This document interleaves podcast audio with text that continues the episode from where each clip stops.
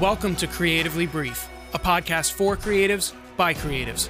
My name is Michael Tumlin, and I'm a graphic designer, videographer, and creative looking to learn as much as I can in all creative industries. Every week, I sit down with different creatives to hear their stories, their processes, and learn how to be a better creative. This show is full of real conversations with real creatives, bringing you real advice as you navigate the creative industry. My name is Michael Tumlin, and you're listening to Creatively Brief. Hello, everyone, and welcome to episode 46 of Creatively Brief, a podcast for creatives by creatives. I'm your host, Michael Tumlin, and I'm happy to welcome filmmaker and photographer Edward Lee to today's show. Hey, Ed, how are you doing? Hey, what's going on, Michael? I'm uh, super excited. I was saying before the episode, super excited to have you on. I'm a fan of your YouTube. I'm a fan of your Instagram. I think you've got uh, an aesthetic that I really try. I try to get to as best I can, um, and, and, just your ability as a filmmaker. I'm excited to dive into it, kind of get into the nitty gritty, and, and kind of talk things out. So I appreciate you being here. Yeah, no, thank you so much for having me. Um, I always love hopping on podcasts and chopping it up with other creatives. So yeah, no, I'm, I'm, it's always an honor to be on anyone's podcast of any size, and I, I think uh, I love talking with other people and seeing, hearing what their interests are. Uh, sharing some of my growth and my experiences is always is always fun to jam. So yeah, excited to be here. Awesome. Well, we got a lot to get to today. Uh, but before we dive into anything too deep, can you tell us a little bit about yourself, your work, where you are in your career, and sort of what you do? Yeah, definitely. Um, so, like Michael said, my name is Edward Lee. I'm a Seattle based filmmaker photographer. Um, this past couple year or two, I've been kind of focusing more on my efforts on the creative coaching side of things. So I'm still like, you know, I still do freelance work as a filmmaker photographer, but I've mm-hmm. been kind of pivoting into like the creative coaching space. Um, so if you follow my work on Instagram or YouTube, you see like a lot of it's kind of like tip oriented or mindset based and, you know, how to help people, you know, kind of do what they love doing. Um, and then, yeah, so that's what I do with work. And then are you asking also what I'm currently working on as far as like projects or just in general? I leave it open to your interpretation, either or. I'd love to know what you're working on right now. Yeah. So um yeah, I'm right now I'm working on some online educational content. Cool. Um it's funny you caught me at this time for this podcast because yeah. it's it's been a whirlwind with my work right now just yeah. because like I myself have a podcast um, called Mid Combo. Shameless plug if you want to go check it out. but uh, I was gonna plug I, it later in the episode. Yeah, anyways. yeah, no, no, for sure. I figured, but um, but I think right now it's just interesting time for me, just because I'm trying to do so much as a creator. Yeah. Talk about that, you know, down a, a little bit later. But um, right now, as far as my work scope goes, it's just a lot to accomplish. Um, yeah, it's freelance uh, trying to do YouTube, trying to run a personal brand with like the bajillion platforms we have out now in the world. I know. Um, and also um, trying to do this online coaching stuff. But mm-hmm. I guess the main body of my work or my main focus right now currently is working on um, online educational content for emerging filmmakers and emerging content creators. So very cool. I, I feel like I, I didn't go to film school. I didn't, um, I'm kind of self-taught I feel like I've made a lot of mistakes to get to where I am. And so yeah. I'm kind of to create a hub, create a community that, you know, people can rely on and also feel inspired to basically go from working a job or you know, maybe they're already freelancing, but you know, just trying to get to that six figure income a year as a content creator and also right. have time to live their life as well. Yeah. Yeah, that's that's a lot, and I think that's awesome. You know, I I look at it. So I I think that was before we recorded, but I might be repeating myself. Uh, but I'm officially a graphic designer, right? But I'm incredibly interested in video. So I always say uh, my first like video I ever made was me with my friends playing Star Wars, like way back in the day on like a little fifteen dollar camera. Um, but I've obviously, you know, I've I've upgraded since then. I'm not still making Star Wars movies, but y'all gotta uh, start somewhere. Yeah, yeah. Uh, but I'm man. Those are memories. I know. I wish I had them. I lost the videos, so. Oh no. Dang. Uh, probably for the best. Anyways, uh, but so I mean that kind of like idea of like being self-taught, I think is something that a lot of people can relate to really just across the whole creative industry. Um, but like even me, so I went to college for design and then I, I got out and uh, I love design, but I really love video. And I'm like, I really want to find a way to kind of do both. But the video, obviously, I didn't get a degree in that. So that self education thing and, and having platforms like that is really important. Um, one, just to know that other people are in the same boat you're in. But two, you know, having a place where you can like shoot stuff over and be like, hey, anybody have any feedback? Because I know that that's like, whether in college, whether in work, no matter what it is, that's like the biggest thing is just being able to say, like, hey, I need someone to put their eyes on it. Because you get so deep in projects a lot of times you just lose sight of you know all, all the little things that you're missing. For sure. Yeah. for sure. yeah. Couldn't agree more. So looking at your kind of introduction to all of this what what was your first introduction to videography? When was the first time you kind of looked at it and realized that that was something that you could do? Um yeah definitely. Um so I started out as a photographer first. That's okay. kind of how I got introduced to the creative world, kind of got my first camera. Um, when I was in middle school, well, actually, it wasn't my first camera, it was my first cell phone camera. And at the time, okay. uh, I mean, I had full phones before this, but Samsung Galaxy was getting first rolled out. And mm-hmm. um, that's when they had the slide out keyboards were like really Oh, yeah. so they had like this Galaxy phone and they had a camera on it and everything. And um, there was specifically this like low depth of field mode, yeah. I guess, which is what we would know as portrait mode, which is right. Like what Apple does, right? They come out 10 years later with old tech, but rebranded and it's like the new thing. Yeah. Um, so the Samsung Galaxy. And then once that I kind of grew my passion, I started taking pictures of everything with my phone. Then I got my first camera. Uh, my parents got it for me. It was a Costco kind of uh, bundle deal, you know, yeah. the Canon Rebel T3i with the kit uh-huh. lens. And then kind of from there, yeah, the rest is history as far as photography goes. A lot of ground to cover there, but for me personally, I just feel like photography started as portraiture in, in that kind of world, you know. Right. I would take pictures of food. I would take pictures of people mainly, um, and I'll do like senior portraits for some friends in high school.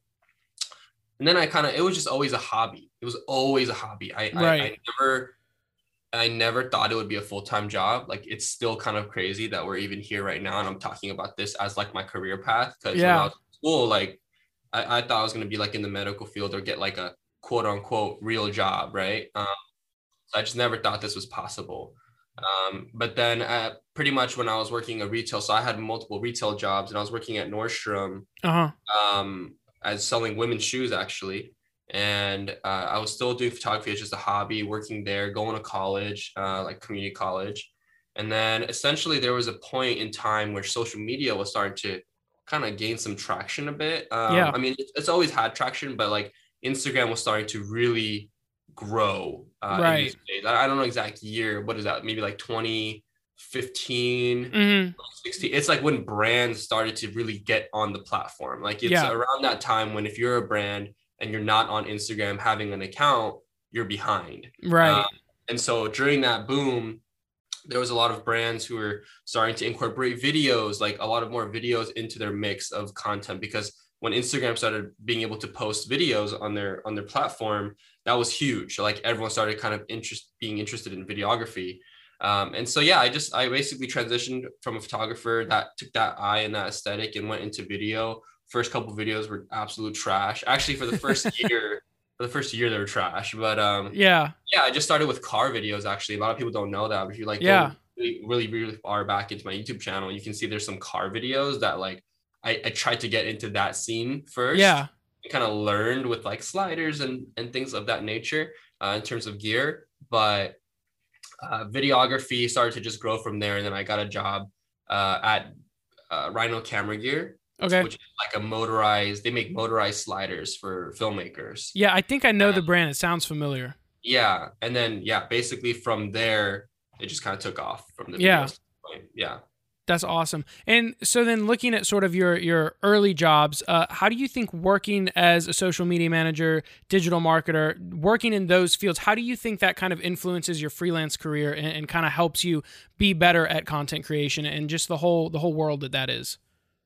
Oh, uh, it's it's crazy help. Um, I went to school for um, business marketing and entrepreneurship. Okay. Um, and they taught social media in that course. Of course, that's dated at this point with their right in that class because social media is ever evolving. But um, yeah, and at Rhino, as you mentioned, as you just mentioned in your question, but I was a social media manager there, did some digital marketing, and in terms in the context of how that helps me as a freelancer, I mean, I think personally, a lot of people may may disagree with me, but like freelancing as a creative, honestly, it has nothing to do with being talented. Like there is not a shortage of talent out there. Like there yeah. are a lot of talented individuals that can, you know, like you, like for yourself, like graphic designers, filmmakers, right. photographers. Like there's so many people who are talented at many different age ranges. The problem is most people don't know how to sustain that into a business. Don't people don't know how to monetize their skill. People don't know how right. to monetize their talent. I've met so many talented videographers that uh, are filmmakers that just like are struggling artists. Like they don't know how to make money, but their right. videos are amazing. And so I think for me, just having that background of social media, digital marketing, um, this and that, it really helps me from a business standpoint mm-hmm. as a freelancer.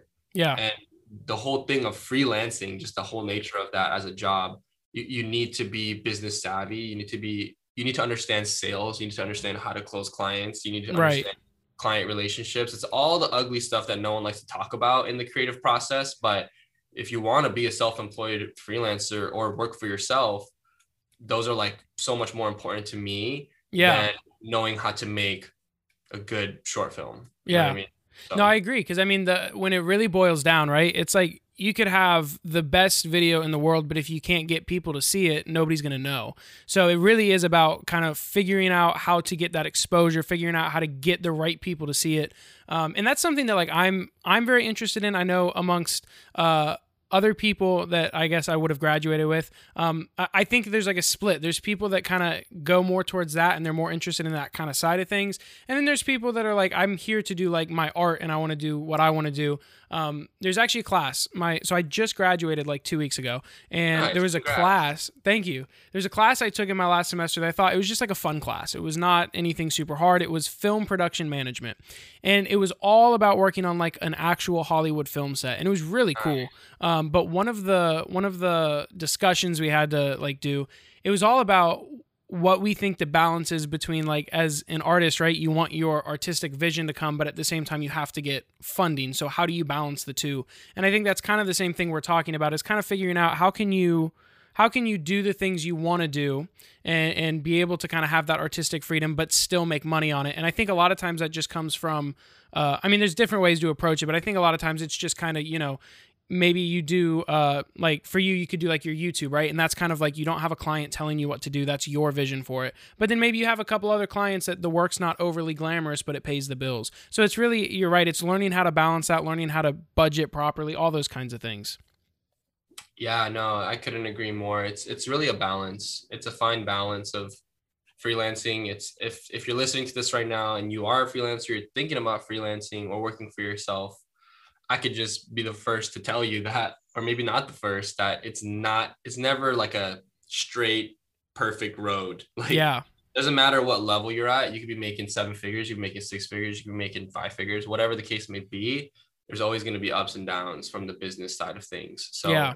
you know, it's never, that's, that's why freelancing is difficult for a lot of people, just because one month you'll make the most money you've ever seen in your life, and another month you're like dry. So, yeah of course, that's like, you know, it doesn't happen all the time, but it can happen. Um, and you have to be prepared for that if that's something you want to pursue. For sure. Yeah.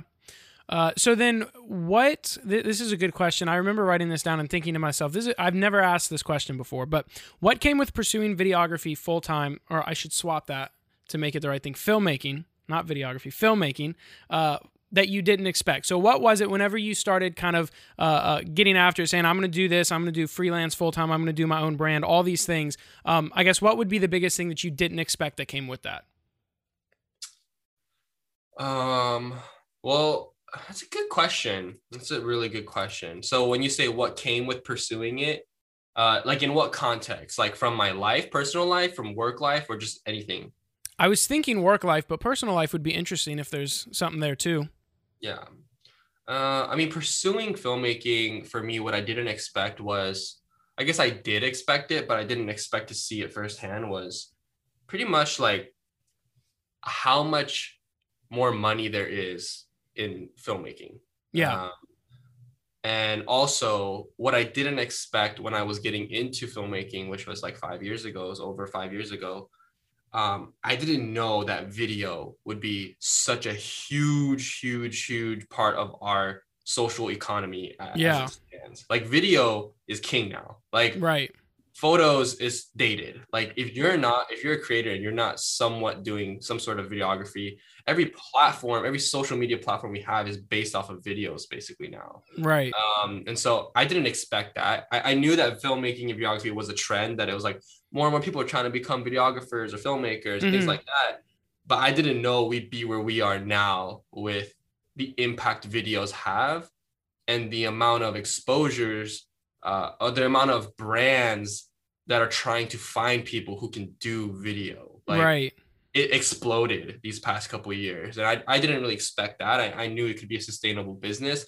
I didn't know it would be leading the pack, though. You know, right. back in the day, you know, you tell someone who's like an engineer, or you tell someone who's a doctor, like, oh yeah, like I'm I'm a I'm gonna become a videographer or filmmaker. They're like, okay, you're gonna be broke. Like you're gonna go pursue like some some short film idea and yeah, submit it to Sundance or whatever. You have passion projects, whatever. But it's like now we're on the flip side. Like there right. are filmmakers out there who are the cool people. Like they're the people making music videos. They're the ones making movies. They're the yeah. ones making quarter mil, three hundred thousand dollars a year. You know, making a lot of money doing this whole videography thing. Um, right video production. So that I did not expect. So yeah.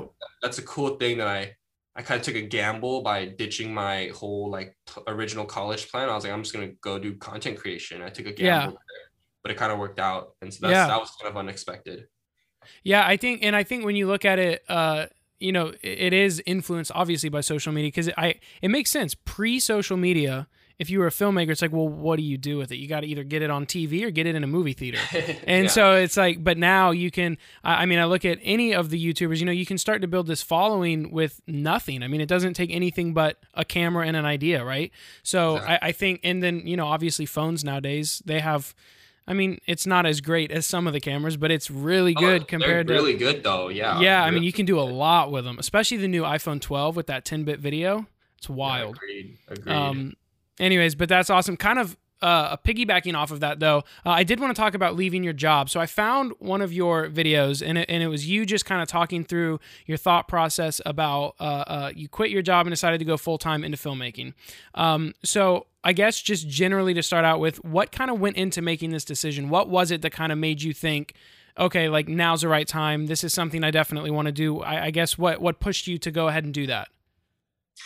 Um, there wasn't any like single single thing or like I didn't wake up one day I was like all right it's time to quit it, it, right. it was a very like slow progression but one thing I would say to have the biggest impact for me was um you know at, at my last job I'd be in charge of you know working with a lot of uh, well-known ambassadors and yeah. creators like some of the big names we know now in the YouTube world, I had like had had to communicate with on a regular basis just because I was working on behalf of the brand. Right. Um, and I went to a couple events in different countries for some events as well and meeting these individuals.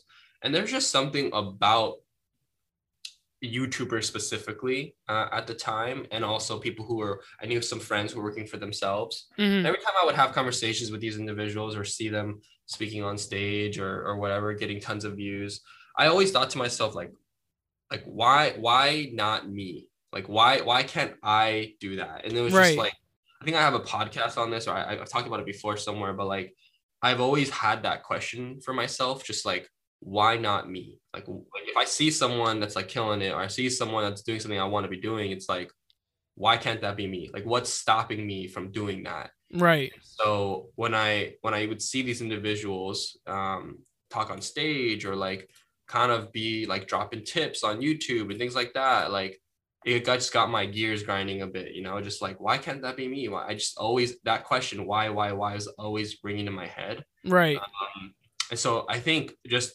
that, you know, compounded over several months, uh, kind of led to me being like, hey, I, I want to just try this thing. Right. Um, and because at the time, my age, and even now still, uh, I'm grateful and blessed to have a situation where I'm not super tied down. I mean, I'm married now, but at the time, uh, I wasn't like tied down. I didn't have kids. I was graduated. Like I didn't have that much debt. Like there was mm-hmm. no reason for me to shy away from a decision like this because people, as much as people, you know, don't want to hear it, but you know, corporate jobs and just jobs in general, they'll always be there. Like, yeah, there, that's true. There will always be somewhere you can get hired. Like it's just there's not a shortage of jobs.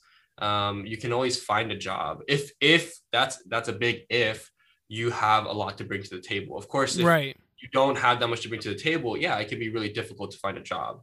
But if you're talented at what you do and you have good experience, and at the time I felt like I did, and I could have moved from like one brand to another brand or one mm-hmm. brand to another creative agency or whatever. I could have moved roles, but like that will always be there. You know what I mean? There will always be brands, there will always be creative agencies, but I won't always have the um I don't I won't always have the willpower or I won't always have the drive that I have now to kind of pursue my own thing. Right. Uh, let's say I have kids or let's say I, you know, get more settled down or, you know, something happens or health issues in a family member or something, mm-hmm. something that requires me to be more stable, you know? Right.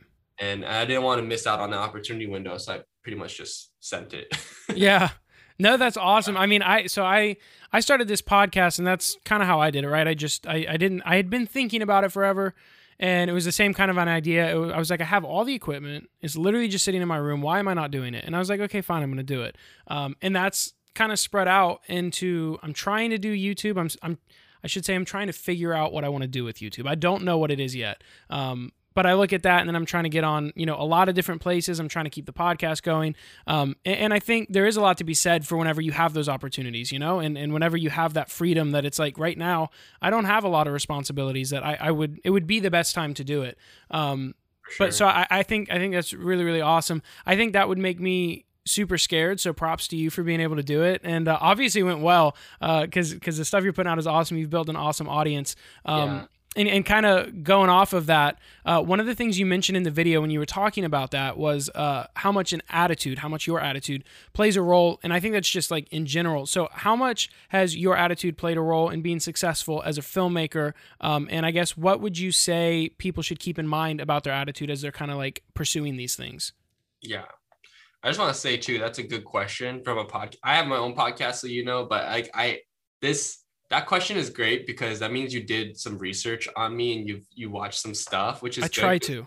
Yeah, which is really I I really appreciate that. So yeah. I've I've heard podcasts, I've been on podcasts where you know it's just not uh you can tell there's just generic questions, you know. And yeah. I, I think that when you ask questions like this, it's it's really good. And um, but yeah, so kudos to you for that. I just I appreciate it. Give you a little shout out. But thank you. Yeah, going going back to your question as far as you know the attitude aspect yeah, I think it's huge. And I, I still think that um, having a positive attitude. So I used to work at Starbucks, I worked mm-hmm. at Nordstrom, I worked at Zumiez, all of which have zero, nothing to do with filmmaking or content creation. Right. But, you know, every, I think that, I think it's easy to look at other people in life and um, think like, oh, that must be nice. That must be nice. Or, you know, I hate my job right now or whatever the case may be. But whatever, mm-hmm. uh, like thing you're doing in life right now, whatever you're spending your time doing, like there's a reason you're doing it. Like there's right. And if you if you don't know why you're doing it, then find a reason why you're doing it. Like why why are you working at this place? Why are you interested in these things? And mm-hmm. I think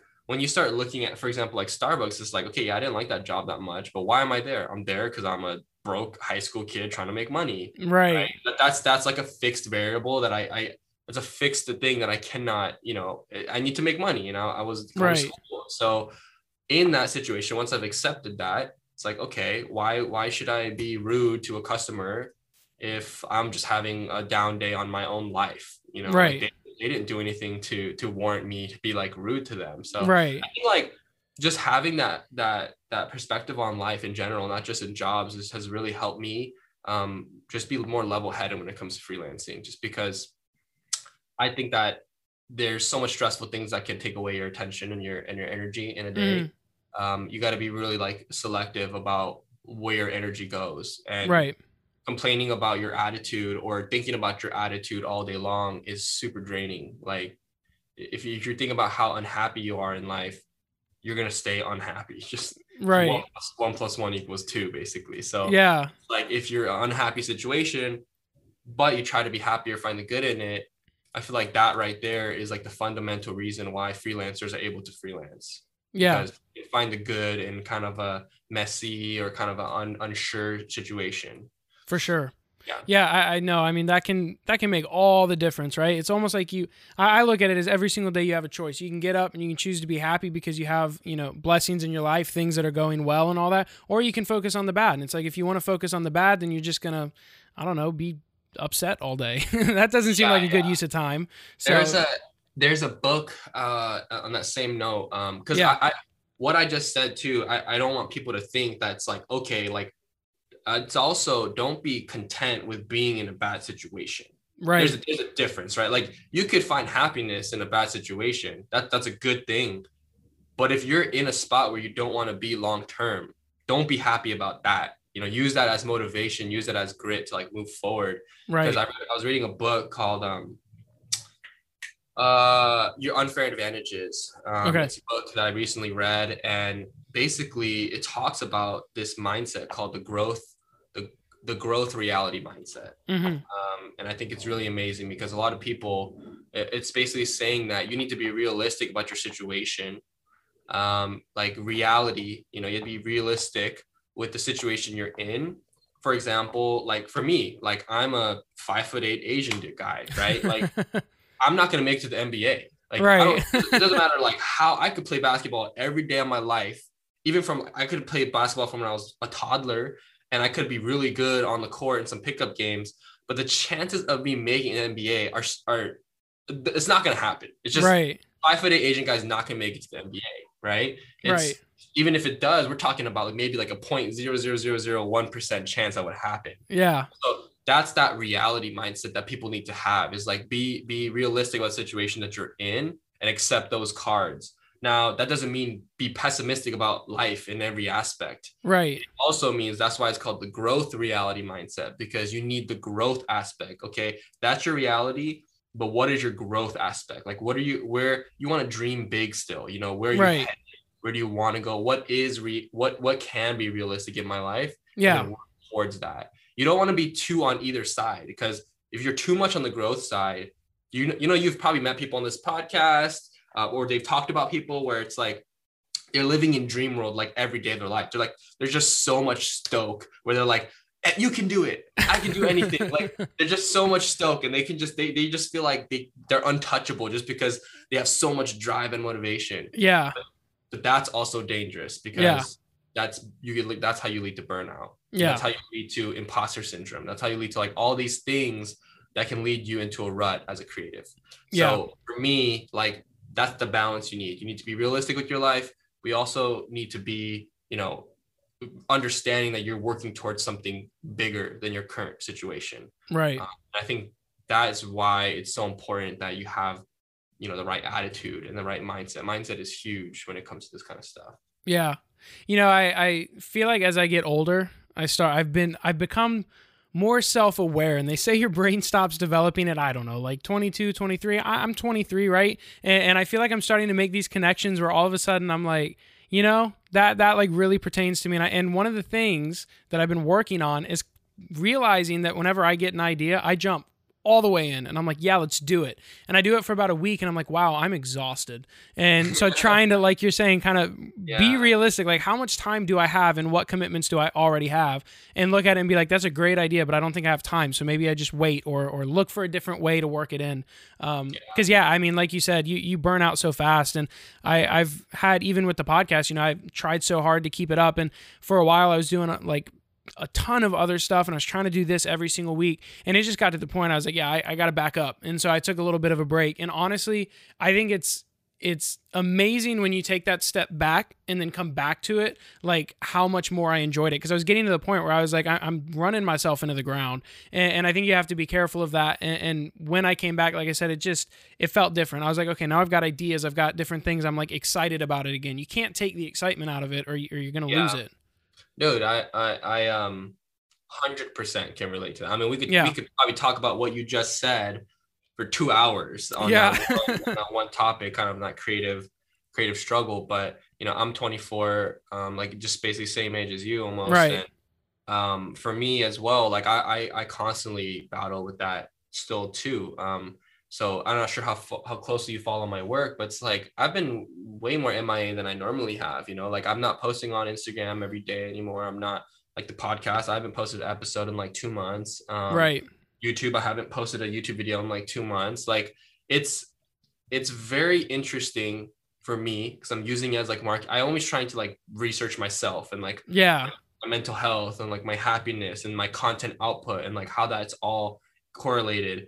And for me personally, it's really interesting because I there's no doubt that there's a social pressure that we live in now. Like For when sure. you don't post a podcast for like two months, you're like, oh my gosh, like the pressure to post the episode. You know, it's like, oh my gosh, I'm not gonna be relevant anymore. Like I need Yeah. to follow an episode. Or like you don't post on YouTube for like two months. Like, oh my gosh, I'm not I'm not relevant anymore. Like the YouTube gods are gonna freaking pl- like bury my account because Yeah. I'm not posting, you know, and like that that stuff is real. Like a lot of people feel that, especially with Instagram. Um, and so for me, but what I, what's interesting for me and someone that I told someone that told me something, and it's a concept um, that's really well known. Chase Jarvis talks about this, but it's the thousand true fans. You know what I Mhm. mean? Oh Um, yeah. you know that. So Yeah. it's like the thousand true fans, and it's, for me, I I've start to let go of all those pressures. It's like when I start feeling like I gotta do this, I gotta do that. I actually don't do work. Like uh, lately, I've been trying to like go work out more. I've been like spending time with my myself more. You know, just like self care. Even though I'm not posting a YouTube video, it's like those things. Not working helps with working in a way Yeah. very weird. It's very weird. It's almost like counterintuitive, but also at the same time, I just know that at the end of the day, like it doesn't matter how much you post or how little you post or how like how a lot you post. People who want to ride with you will ride with you. Like Right. that's just what it is. Like you could be gone for a year. I've seen creators do it. They'll they'll like they'll disappear for a year, and when they come back, like they still have a core audience. Yeah, Yeah. it might not be like all padded like it was before, but you know you have the people that are gonna ride with you. So Right. it's it's just the social media rat race is real, and Yeah. they want they want you to be on that treadmill. They want you to keep posting. They want to keep you know having you be like wanting those likes wanting those that engagement wanting Yeah. people to comment you it's just we live in a social currency world right now and um yeah so basically just going to your point about that burnout is is real and being super self-aware Mhm. and obviously self-awareness comes with age and experience but just like you said but self-awareness is huge like you have it's a practice you have to Yeah. be very intentional about being self-aware For sure. For sure. Yeah. Well, with that, we're going to take a quick break. And when we come back, we're going to talk about maintaining your personal brand and using social media to increase brand awareness.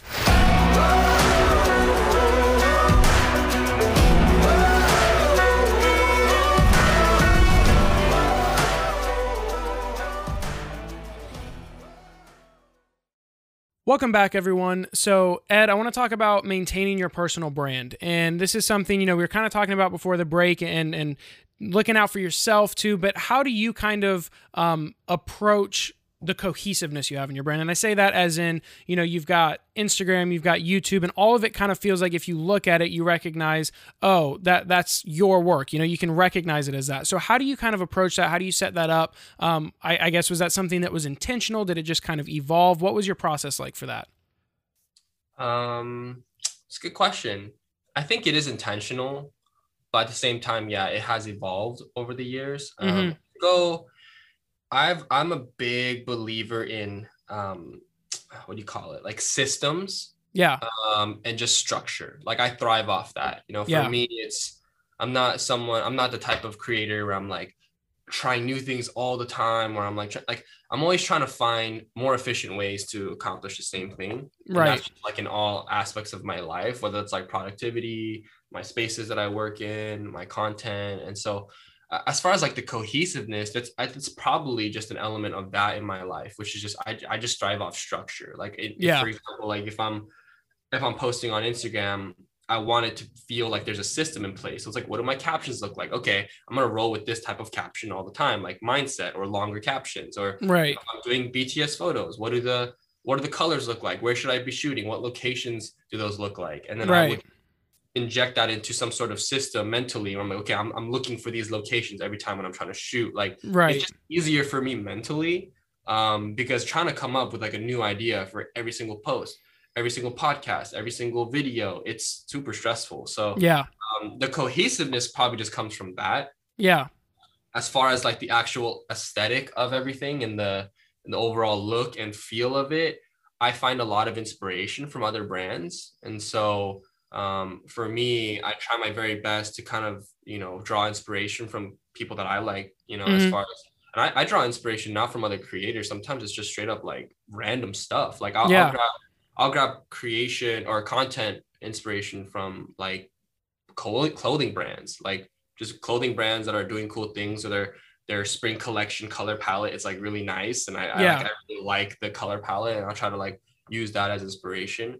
But for the most part, um, it is intentional though. You know, I try my very Right. best to, you know, if you go to my Instagram feed, it's I would say it's like pretty curated. Like you're not you're not gonna catch me slipping up and posting like a burger photo out of nowhere. You know what I mean? like it's it's curated. You know, I'm not Yeah. trying to. It has to fit my feed. Has to fit my aesthetic. Um, because it's one of those things where it's not just the look and feel, but I'm a big uh, proponent or advocate of people who like create a digital experience for their clients. hmm Um, and for me, when people work with Edward Lee Films, whether that's through a podcast like Right. this, or whether that's an actual client who's paying me money for a gig, or whatever the case may be, when someone has a touch point with Edward Lee Films, I want it to feel like it's Edward Lee Films. Right. Like they could be liking a photo, they could be, I could be guest on a podcast, I could be doing anything. I want people to feel like, okay, cool, like that was that was totally Ed. You know what I Right. mean? Right. And that that needs to show like throughout my whole so I guess yeah, the personal brand kind of thing. Um, and yeah, I'm, I'm pretty intentional about that. But it, it's more than just the content itself. It's how you talk, Right. personality. Um, there's a lot of things that you can be cohesive with your personal brand. That's not just always the aesthetic portions of it. You know, a lot of like, a lot of my repeat clientele for for free, people who are trying to freelance. A lot, a lot of people that continue to come back to work with me. It's not because they can't find a better filmmaker somewhere else. Right. That- that- there's like I, I will never claim to be the best content creator. Like there, there's so much talent out there Yeah. but what I can be sure of is that if you work with me, you know, you'll probably want to work with me again because of just the overall experience that you had. Like whether that's the communication, whether that's the the follow-ups, whether that's just like being on top of it or whatever. There's so many things that you know you can sell yourself on. hmm You're lacking on like the content side of things. Right. People, th- people think that like just because you have fire content, you're gonna be rich. It's like no, you Yeah. know, you need more than that you need you need uh style you need you need grit you need hmm communication skills like you'd be surprised um, I'm, I'm learning more into this creative coaching side of things people do not know how to communicate over email it's crazy Yeah. some people are like they're trash when it comes to email communication i mean i'm not i'm sorry to be like blunt to people if you feel personally attacked but like like some people just don't know how to communicate professionally over email yeah. and when they, like some people don't have the balance like there's a very thin line between being overly friendly in an email and also just being like feeling like you just got like you know super like you had a bad day like you just Yeah. had a bad day yeah. right like yeah. if you use too many periods and you sign off like totally serious. Like everyone's like dude is this guy like chill? Like is, is good? Like he, he's he's all business right? So Right. there's a thin line there um but a lot of people don't understand it and email communication is is big. So that's one small thing right? It's a small thing Yeah. of overarching personal brand but there's so much more basically to my point there's so much more you can focus on in your personal brand that i focus on as far as the cohesive aspect and the Right. That leaves just the content it's, it's like the whole picture it's the whole experience that people go through when Right. they meet me or when they connect with me Right. Yeah, my girlfriend is a uh, public relations and advertising major, so she does a lot with like communication and all that. Um, and it's funny, we were having a really good conversation the other day talking about uh, branding because she was in a class called Power Branding. And I'm like, well, as a designer, I think branding, I think a logo, right? And she's like, no, it's like it's like the words and like how you're gonna do all. And she did visuals included. They they do focus on that, but um, it's not like it's not like the thing, right? Obviously, so she's doing like the copy in ad campaigns and all these different kinds of things. So it's really interesting to see kind of like what you're talking about. Like there's so much that goes into a brand. It's not just visuals. It's not just communication. Uh, it, it's not even just the product. Like you could have the best product, but all those things have to work together for it to be successful. And I think that's where you see, you know, big brands. That's where they find their success is, is finding a way to and investing in that, investing in that to make everything cohesive. Because it's not. I mean, for you know whether it's it's Pepsi or Coke or something like that, or whether it's you, it's an investment of either time or money if you're bringing in a whole other agency. Uh, but it's important. It'll it'll make or break a brand. Yeah, no, and to go along with your point, real quick too, on the power branding things, it's Yeah. like I I talk about this in some of my content and and in my um upcoming educational stuff, but you know, like you said, it's not just about the product. It's, Yeah. it's how you package the product. It's, Yeah. it's like the most important thing. You go to the supermarket, you go to the, you go to the ketchup aisle. There's like 50 ketchups on the on the shelves, but they're all the same product. Let's be honest. Like ketchup Yeah. is ketchup. What what makes you grab a specific one? It's usually the branding. It's usually like just it catches your eye, or maybe it's the value, maybe it's the value proposition, maybe it's the price, right? Whatever the case may be. But like yeah, for the most part, you're not you don't go to ketchup aisle thinking like, okay, who has the most fire ketchup in here, right, right? like you're thinking about other things when you grab the one that you do. So right, same thing with this creator world you know it's it's not just the your skills as a as a creator it's everything else that people see before they actually work with you so Right. that's huge on the branding side of things and i couldn't agree more yeah yeah, yeah. And so then I, I want to ask so how much of your content is guided by the brand you've built? And what i mean by that is sort of like so you have this like aesthetic right? You've got these systems in place and stuff. How much of the content is guided by that versus kind of separate from it and then you work it into the brand? I don't know if that makes sense. Um could you try one more time on that question Yeah. follow yeah So I, I- I guess what I'm saying is, uh, so you've kind of got this brand, right? So we could imagine you've got like X, Y, and Z that you consider sort of this is the branding of of of you, and and then you've got the video content or the Instagram content over here. So do you try to like kind of brainstorm the content and then see how it fits into the brand, or do you look at the brand and say this would be an idea that fits in that? yeah that's a good question um i don't know i'm sure if this is uh, the right answer or if it's in the same line but for me when it comes to brainstorming content or just creating ideas everything that's on edward lee films to be honest is just what i'm interested in at the moment like right. it, it's never really like structured i mean of course i have like I, I have certain things that come out where i'm like hey like it's this will be i think this will do well because it's trending right now or like I, i'll create content around that and then yes like fit it into the aesthetic that i have with the brand Right. right, so it's like if i have a tiktok idea or i have a youtube idea like like a home office tour video right like i recently did one of those it's like how do i make that my own style like how do i make that aesthetic look the way i want it to look but for the most part like things like that it's just what i'm interested in at the moment so Yeah. Um, my content is really guided by what I'm inspired by at the, at the as it currently stands. Like if you go, that's why I love making. Like people don't know this, but that's why I love. If you go to my Instagram, long captions are kind of my thing. Like I love Yeah. making long captions, and to be honest, it's because my Instagram is kind of like my journal. If you actually go through there, it's like, and you look at the dates on there, like that caption most likely is something that I'm I'm dealing with myself Right. at that current moment in in my life and so I, it's going to be cool to go back and, and then look back at all my experiences that i've had like in life Right. Um, I'm, I'm not on it as much but like in 2016 and 2015 i i did this thing where i i posted every single day on instagram yeah. every single day for 365 days That's crazy. Scroll, scroll way, way, way back into my Instagram. You'll see, and each day I had it was like it was like a diary, like a diary or a journal. I would put Mhm. like you know four day four out of 365, and I would write every day was I was supposed to write something that I learned. Okay. Um, it could be about life, it could be about whatever, and but I have like like 365 posts of like what I learned in that year. So if I go back and like read all those, like my I'm reading my year essentially. right. uh, And so yeah, that's I don't even know how that answer just came up, but that that's kind of um what I the approach that I take is just inspire what I'm inspired by and what I'm going through is is usually what my content ends up being.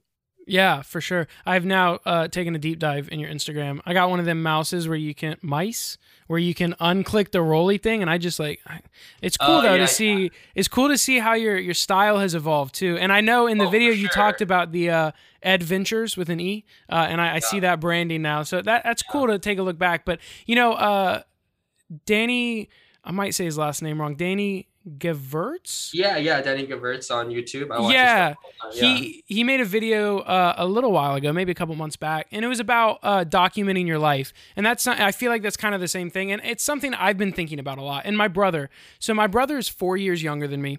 I'm like, I feel like I identify more with millennials than I do Gen Z. So like, I miss the whole Snapchat thing, but he's like always on Snapchat. But he he saves things all the time, and he'll like come up to me and he'll be like, "Hey, do you remember this?" And it'll be like a video of me like I don't know screaming randomly, and and I look at it and I'm like I'm always a little bit jealous because I'm like he's got all these like memories logged, and Yeah. so between that and then the video Danny put out, uh, you know I, that's something I've been thinking about a lot and thinking you know I need to be better about that, and I think uh, one thing he talked about too that would kind of be the biggest thing for me right is I am I love having like the highest quality everything, so it's really hard for me to take a picture on like Yeah, the yeah, Snapchat camera and be okay with it but uh, but I think that's that's a really cool way to kind of approach Instagram um, and, and kind of have that record. That's cool. yeah, documenting is huge. I think everyone needs to do more of it. And um, Yeah. yeah, I, I'm in the same boat. I'm trying to document more of my life, but it's it's struggle when you're like a creative for work. Right. It's hard to get creative outside of work. Yeah, like, further to to document. So for yeah, sure. But I, I think it's something we can all work towards for sure. Yeah. So I want to transition a little bit into using social media to increase brand awareness, and we kind of touched on some of this, right? Having the cohesive brand helps and all that. Uh, but you have Instagram, YouTube. You mentioned the podcast earlier. Um, how did I guess first of all, how did all of these kind of develop as part of your brand? How did they sort of become different pieces? Was it sort of looking at it from a big picture and saying, you know, I think all of these things are going to help, or did they kind of evolve one by one?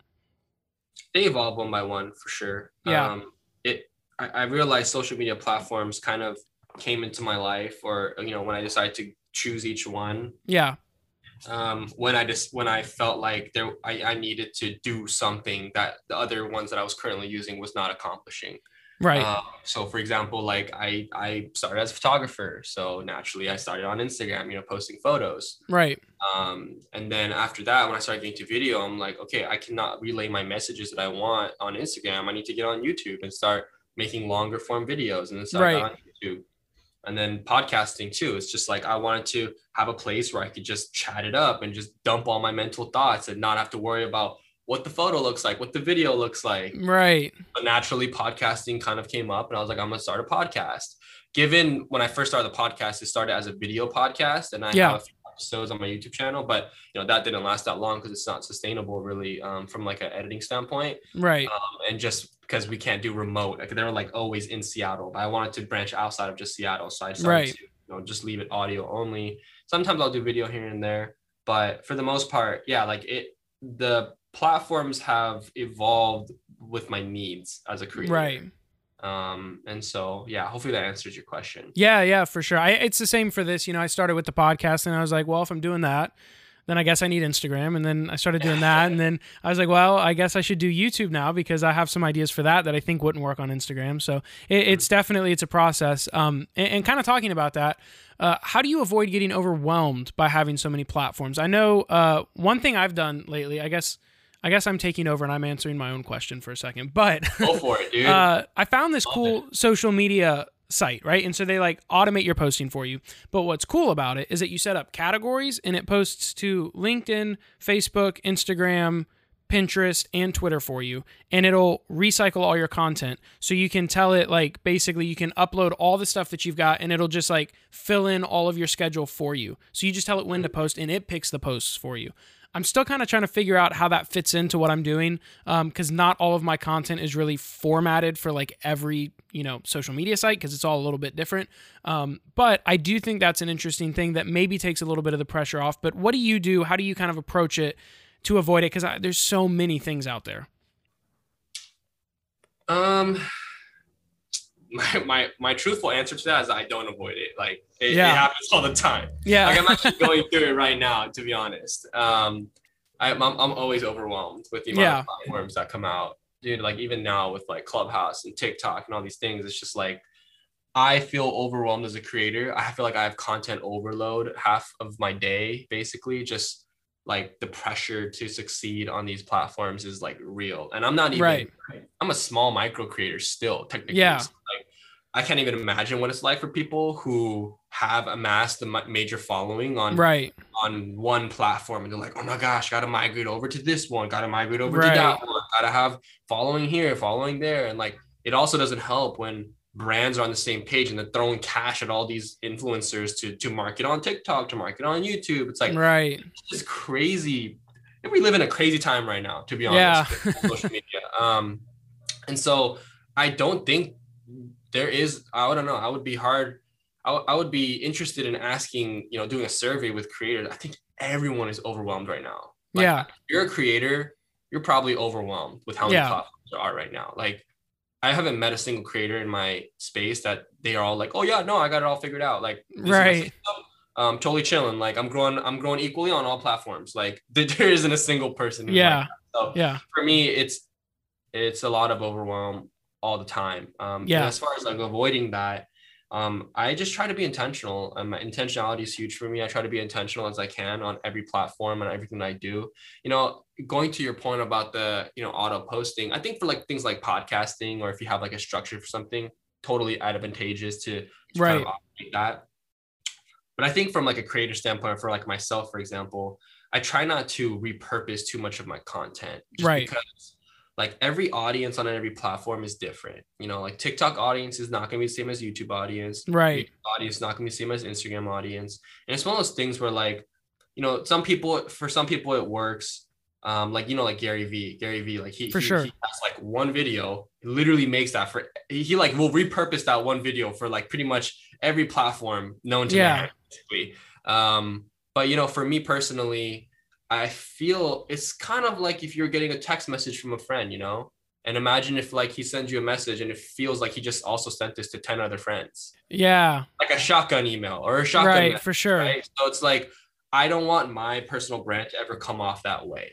You know, I don't want everyone Yeah. to come to YouTube, watch a video, then come to my Instagram and be like, oh my God, Ed just, you literally just like took this and ripped it off and just copy pasted it onto Instagram. Right. Like, I'll like specifically create the video in a different way that fits Instagram's format so that my Instagram audience is like, also, this is cool if they haven't seen the YouTube stuff. Or right. and I Right. try to work in that way so that it doesn't come off so like I'm trying to run some sort of system here. You know what I mean? Right. I'm a creator. I just want to show you what I'm doing. If I can't get to posting on TikTok or I can't get to posting it on Instagram, that's fine too. I've Right. posted YouTube videos where it doesn't even go on Instagram. I don't talk about it on there just because like I don't feel like it fits. So I just Right. Leave it there. Um, but yeah, so that, that that hopefully that answers your question. That's how For I sure. Yeah. that I just I try to I try my best to be intentional about all my platforms that I'm on. Yeah. Absolutely. Yeah. Well, before we wrap things up today, uh, I want to ask uh, if you had one piece of advice to give to a creative listening to the show, what would it be? That's a good question. Um, my one piece of advice, it's probably always changing, you know, it's always changing. But currently in my life right now, if I were to give someone one piece of advice, it's that whatever you're doing right now is where you should be.